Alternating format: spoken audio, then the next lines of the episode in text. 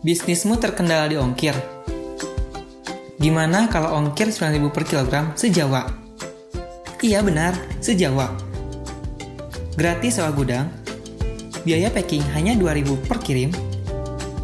Yuk, bergabung ke Guyub. Guyub, saluran distribusi online.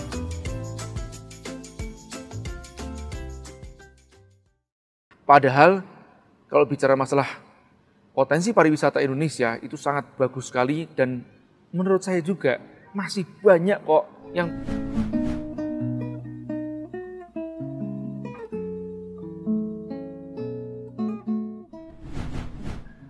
Suatu saat saya bertanya kepada ayah saya, Pah, Papa nggak kepingin toh buat paspor terus jalan-jalan ke luar negeri.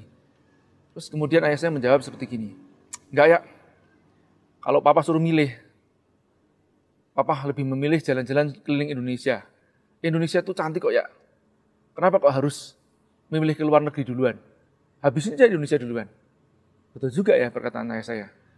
Hal ini bukan berarti saya mengecilkan negara-negara lain atau daerah-daerah lain. Toh Anda juga tahu bahwa saya sering diundang luar dari Indonesia, seperti Korea, Hong Kong, dan lainnya.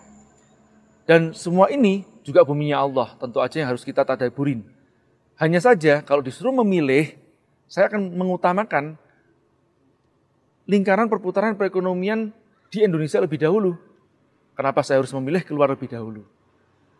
Oke, hal ini sebetulnya nanti ujung-ujungnya berbicara tentang masalah teori-teori konspirasi. Tapi sudahlah, lupakan masalah teori konspirasi lebih dahulu. Saya tidak mau masuk ke dalam polemik itu. Tapi saat ini saya akan fokus saja dari apa yang saya lihat dan saya amati sejak saya berkeliling Indonesia tahun 2005. Rata-rata sejak tahun 2005 saya berkeliling di 50 kota sebanyak tiga kali per kotanya per tahun. Maka dari itu bisa dikatakan saya cukup memahami pariwisata yang ada di Indonesia. Yang saya lihat, mereka punya pola-pola yang saya sebut sebagai pola-pola kegagalan. Seperti yang saya katakan di video sebelumnya, tentang transparansi harga yang tidak dicantumkan di UKM-UKM yang berjualan di daerah wisata. Padahal kalau bicara masalah potensi pariwisata Indonesia itu sangat bagus sekali dan menurut saya juga masih banyak kok yang penduduknya genuine, alamnya indah, enak makanannya. Hanya saja mereka nggak pandai mengemasnya.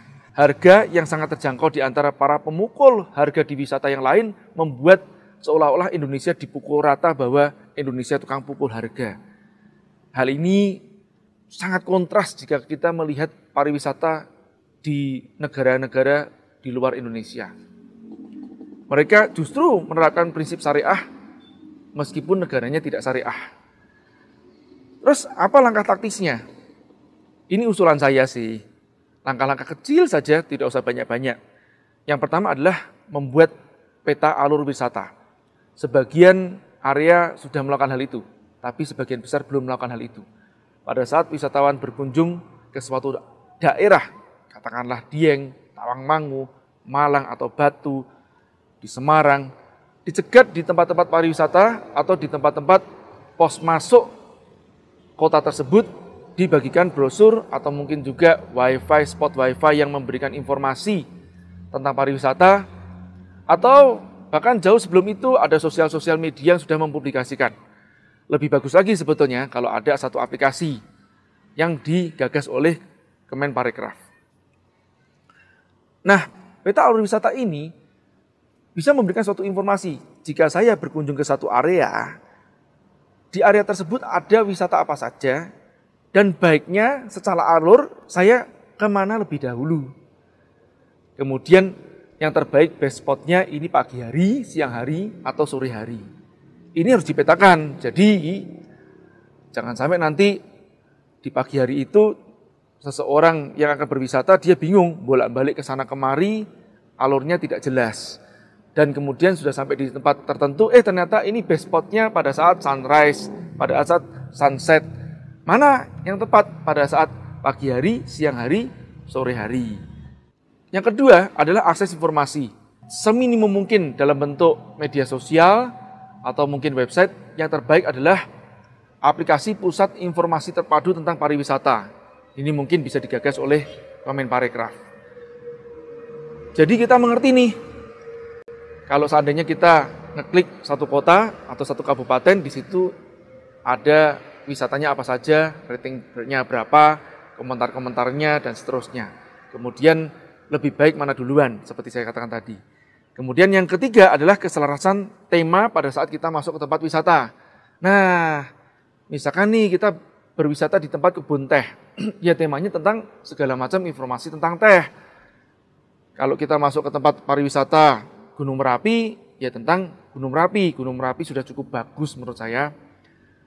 Tapi yang dimaksud keselarasan tema ini tidak hanya bicara masalah tempat wisatanya saja, tapi juga termasuk dari orang-orang para pedagang kaki limanya itu loh, yang mereka berdagang di situ. Ini secara visualnya itu harus diseragamkan dan tematis. Jangan sampai nanti mereka sampai naik DW pakai tenda-tenda yang warna orange, warna biru, merusak suasana dari tempat wisata tersebut. Terus kemudian auditorinya, jangan sampai nanti mereka nyetel-nyetel musik, ya campur-campur, dan dut koplo, house musik iya, dan musik-musik yang mungkin gak karuan, dan suaranya kenceng banget. Kalau kita menilai di pariwisata luar, ini contohnya aja deh, uh, pada saat saya berkunjung ke Nami Island di Korea, itu tempat yang sangat ngangenin banget. Kenapa? Karena tematisnya itu pas banget menurut saya Contohnya ya teman-teman ya, mereka itu punya kayak corong-corong toa gitu ya. Itu yang memberikan uh, nuansa apa ya? Antara romantis mungkin juga iya dari uh, suasana di Nami Island tersebut. Jadi tidak setiap warung boleh nyetel musik sampai IDW, nggak bisa seperti itu. Itu dipusatkan harusnya. Nah ini yang suasana-suasana seperti gini ini yang kadang-kadang di Indonesia itu tidak mendapatkan feel-nya gitu ya. Nah, mudah-mudahan ini bisa menjadi suatu masukan ya, bukan berarti nanti harus tersinggung terus kemudian komentar-komentar yang uh, justru malah menurut saya itu jadikan sebagai suatu alasan-alasan yang tidak pas. Oke, keselarasan tema sudah, kemudian penataan spot. Penataan spot-spot wisata, misalkan contoh-contohnya adalah tempat uh, spot untuk berfoto dengan burung, berfoto dengan uh, rusa ataupun juga tempat spot-spot batu-batu yang indah, tempat spot-spot situs-situs purbakala dan seterusnya. Ini penataannya dipetakan lagi juga. Dipetakan di luar juga dipetakan di dalam. Jadi supaya kita mengerti, oke okay, ini ada spot-spot apa saja. Ini biasanya sudah terjadi sih di uh, tempat-tempat wisata kita. Sudah cukup lumayan bagus lah ya Ya tadi yang paling penting itu sebetulnya masalah penataan kaki limanya tadi itu yang paling penting. Oke, yang kelima adalah kuliner di area wisata. Selain tadi tema dari tenda-tendanya atau tempat-tempatnya yang ditata secara visual juga harus diberikan transparansi harga. Dan juga kalau ada makanan-makanan tradisional lebih diutamakan dibandingkan makanan-makanan yang dari luar. Apalagi merek-merek yang di luar Indonesia itu sebaiknya tidak dimasukkan ke dalam spot-spot kuliner kita. Nah, penting banget ini kalau bisa berbicara masalah transparansi harga. Karena sepinya tempat-tempat kuliner di wisata kita itu dikarenakan bukan karena tidak enak, tapi justru dikarenakan karena takut. Takut apa? Takut dipukul harga. Kenapa? Karena sudah sering terjadi di tempat-tempat wisata yang sangat ternama di Indonesia. Saya nggak usah sebutkan nama kota atau pulaunya ya, tapi Anda mungkin kira-kira sudah memahami di mana sih itu. Nah ini harus ditertibkan, jangan sampai nih kasusnya seperti ayam-ayam tiren itu membuat penjual ayam yang lain menjadi kena imbasnya. Kasusnya boraks-boraks itu membuat penjual-penjual makanan yang lain juga terkena imbasnya. Nah ini yang serupa. Terus antisipasinya bagaimana? Simpel saja, dikasih harga yang transparan. Yang terakhir adalah oleh-oleh. Kenapa oleh-oleh yang terakhir? Karena pada saat mereka selesai, mereka pastikan juga membawa oleh-oleh. Oleh-oleh ini juga harus diedukasi pembuatannya, pengolahannya, dan dikurasi pada saat akan masuk ke tempat spot wisata. Nggak boleh sembarangan oleh-oleh masuk ke tempat spot wisata. Yang akhirnya membuat uh, seorang wisatawan itu atau banyak orang wisatawan akan merasa tertipu gitu loh setelah beli. Ya ini cuma packagingnya doang aja yang cakep. Habis pulang mereka ada keinginan untuk beli lagi? Nggak ada. Kalau datang ke situ akan lagi? Uh, mungkin tidak. Kalau iya pun juga mungkin dikasih ke orang lain. Karena apa? Karena syarat uh, untuk oleh-oleh khas itu. Bukan dikarenakan ngangenin. Ini penting sekali sebetulnya ya. Oke, terus langkah selanjutnya apa? Yang terakhir setelah kita membuat formula-formula itu, kita harus mengedukasi ke tempat para pelaku atau seluruh stakeholder pariwisata yang ada.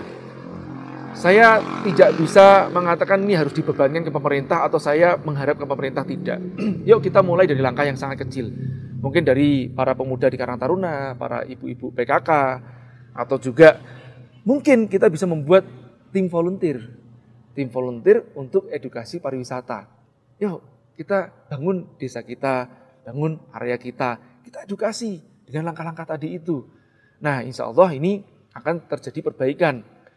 Sebetulnya sudah banyak kok dana-dana CSR. Seperti contohnya Astra punya Kamu Berseri Astra.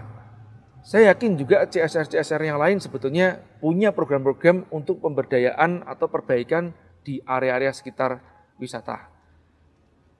Hanya saja mungkin belum dialokasikan atau ditata dengan tepat guna dan tepat sasaran. Oke, mumpung trafiknya masih sepi nih di area wisata kita, yuk ini saatnya kita berbenah, saatnya kita melakukan training sebelum nanti traffic datang tidak bonceng dan tidak jerah, tidak menghasilkan suatu image yang buruk tentang Indonesia. Kita perbaiki Indonesia bersama-sama.